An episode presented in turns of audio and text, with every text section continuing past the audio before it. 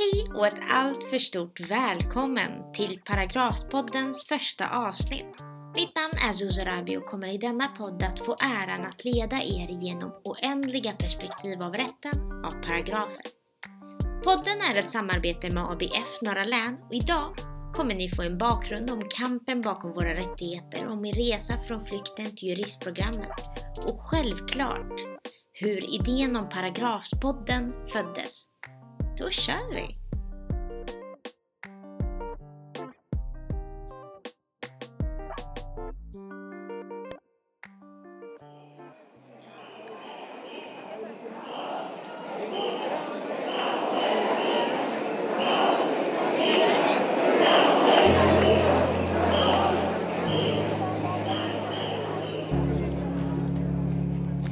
Kampen.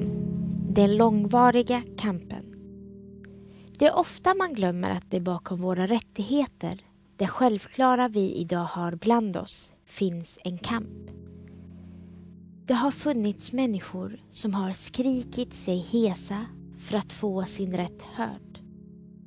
För att vi, efterkommande generationer, aldrig ska behöva känna bitterheten, smärtan och orättvisan det finns också en kamp framför oss som vi ofta tycks glömma. Vi är ett av världens mest skyddade länder i form av rättigheter, något vi ska vara oändligt stolta över. Ändå är det viktigt att veta att teorin inte alltid är sammankopplad med verkligheten. Vi har rättigheter som skyddar kvinnor. Ändå mördas omkring 13 kvinnor årligen av sina män. Vi har rätt till våra kroppar, vår sexuella integritet. Ändå håller jag alltid nycklarna som ett vapen i rädslan att bli överfallen en morgon på väg till jobbet. Vi har rätt att älska vem vi vill. Ändå har vi ett samhälle som gror i homofobi. Vi har rätt till religionsfrihet. Ändå slits slöjor av kvinnor i tunnelbanor. Vi har rätt till så otroligt mycket mer men vad har rätten för betydelse när den inskränks och ständigt tas upp enbart som ett argument om att vi är skyddade? Hur går vi vidare från detta? Allt det här ska vi ta reda på tillsammans. Vi ska ut på en utforskningsresa för att försöka finna sanningen. Detta gör vi dels genom att träffa otroligt häftiga människor, eldsjälar och dels genom att djupdyka i olika paragrafer, dess ursprung, historia, tillämpning. Vi ska få liv i de bestämmelserna. Vi ska sätta dem i perspektiv efter perspektiv. Och det här, det gör vi tillsammans. Vem är jag, kanske ni undrar? Mitt namn är Zuzu Rabi och jag har fått äran att berikas med 22 år av kunskap, perspektiv och livsöden i mitt bagage har jag genomlidit en flykt från hemlandet Irak till följd av kriget. Min pappa åkte till Sverige och därefter återförenades resten av familjen. Flykten tog oss fyra år. Från Irak till Syrien till Egypten och slutligen slutstationen Sverige. Att uppleva krig som barn och behöva genomlida en flykt är för mig och säkert för allt för många barn i världen ett av de tyngre kapitlen i livet. Krig är så himla onödigt. Krig är sorgligt. Krig är lidande. Som barn trodde jag alltid på mina föräldrars bild av verkligheten istället för att se kriget som min verklighet. Något som jag idag faktiskt är väldigt tacksam över.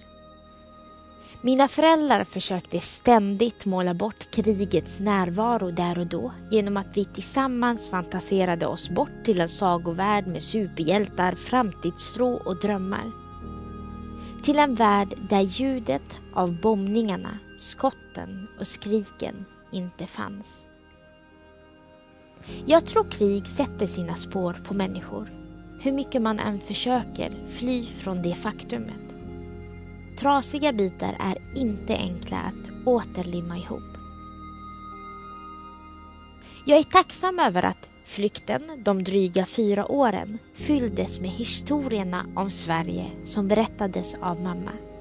De rosa träden, de stora ängarna, freden, hoppet, rättigheterna, möjligheterna, ett stabilt hem. Och framför allt min efterlängtade. Historierna höll mig vid liv. Och nu som vuxen tas jag alltid tillbaka till dessa minnen varje gång det i Kungsträdgården blir säsong för de rosa träden. Dessa träd höll mig som barn levande. Dessa träd var en av de anledningar som höll hoppet uppe under flykten. Jag var 11 år när jag för första gången klev på svensk mark. Året var 2009 och jag minns den tiden alldeles för bra. Jag minns känslorna, frustrationen, maktlösheten och rädslan som tog över mig när språket hindrade mig från att uttrycka mina tankar. Det var som om jag skrek inombords men det aldrig hördes ut. Som om jag inte fanns. Detta tills jag började på Gustav Adolfskolan, förberedelseklassen IKB. Min 11-åriga jag fick för första gången träffa sin första svensktalande hjälte, min lärare Irene. Irene la så mycket tid, tålamod och kärlek på att lära oss såväl det svenska språket men också alla aspekter av det svenska samhället. Irene såg alltid till att lyfta upp oss. Hon stannade sena eftermiddagar för att vi skulle sjunga Carola, Lill-Babs och prata Melodifestivalen. Irene såg alltid till att vi kände oss hemma, för vi var hemma. Med hjälp av Irene började jag snabbt lära mig det svenska språket och efter bara ett års tid lät det så här när jag läste en dikt för lokaltidningen i Norrköping. Kan inte alla i världen hålla sams och leva ett vanligt liv? Inte behöva tänka att han är muslim, kristen, hindu eller jude. Inte behöva tänka att han är svart, gul eller brun. Alla vi är människor, bor i den här världen. Alla vi är samma värde. Jag fortsatte skriva dikter och prata om vikten av de mänskliga rättigheterna vart jag än gick. Efter stabila tre år på svensk mark gav jag ut min första diktsamling vid namnet En adress i världen. Därefter kände jag att det var tiden för mig att lägga undan pennan för ett tag för att bygga ut de fina orden och förändra mer än att bara beröra. Jag kände där och då att jag var i behov av ett medel som kunde hjälpa mig att nå mina drömmar. Mina drömmar om en värld fri från orättvisor, om ett Sverige som är avsett till alla, inte enbart en begränsad grupp människor. Juridik blev svaret och efter oändligt många tårar och sena nätter sprang jag ut från Arlanda gymnasiet 2017 med betyg som öppnade dörrarna till Sveriges alla juristutbildningar. Det var och är overkligt. Att skörda frukterna av något man så länge kämpat för är nog ett av de mäktigaste och mest fantastiska känslorna människokroppen någonsin kan få uppleva.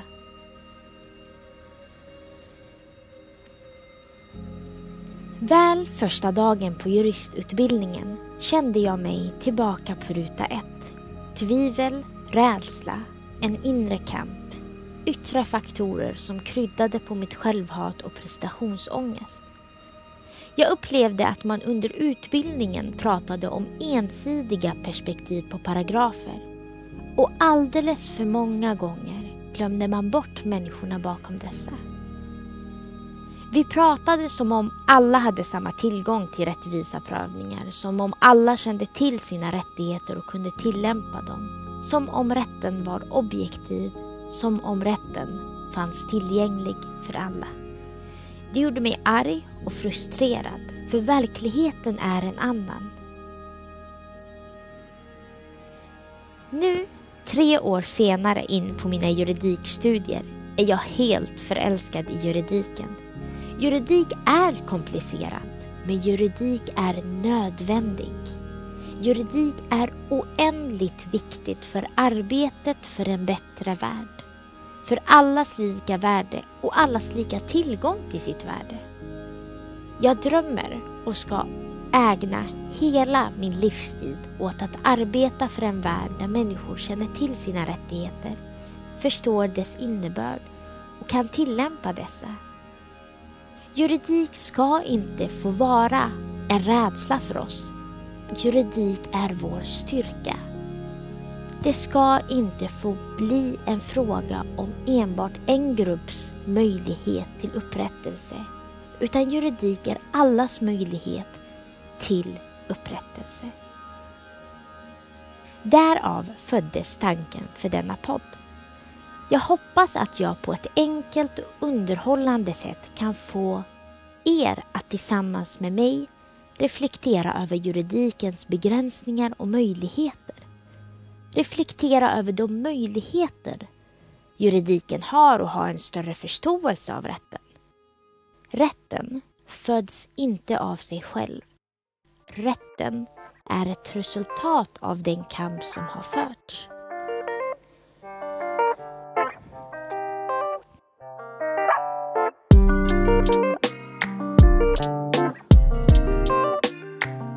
Poddens första avsnitt når här sitt slut.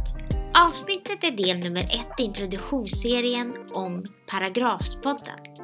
Nästa avsnitt kommer vi att få lära oss mer om rörelsejuridik med ingen mindre än Ramil Khamisi.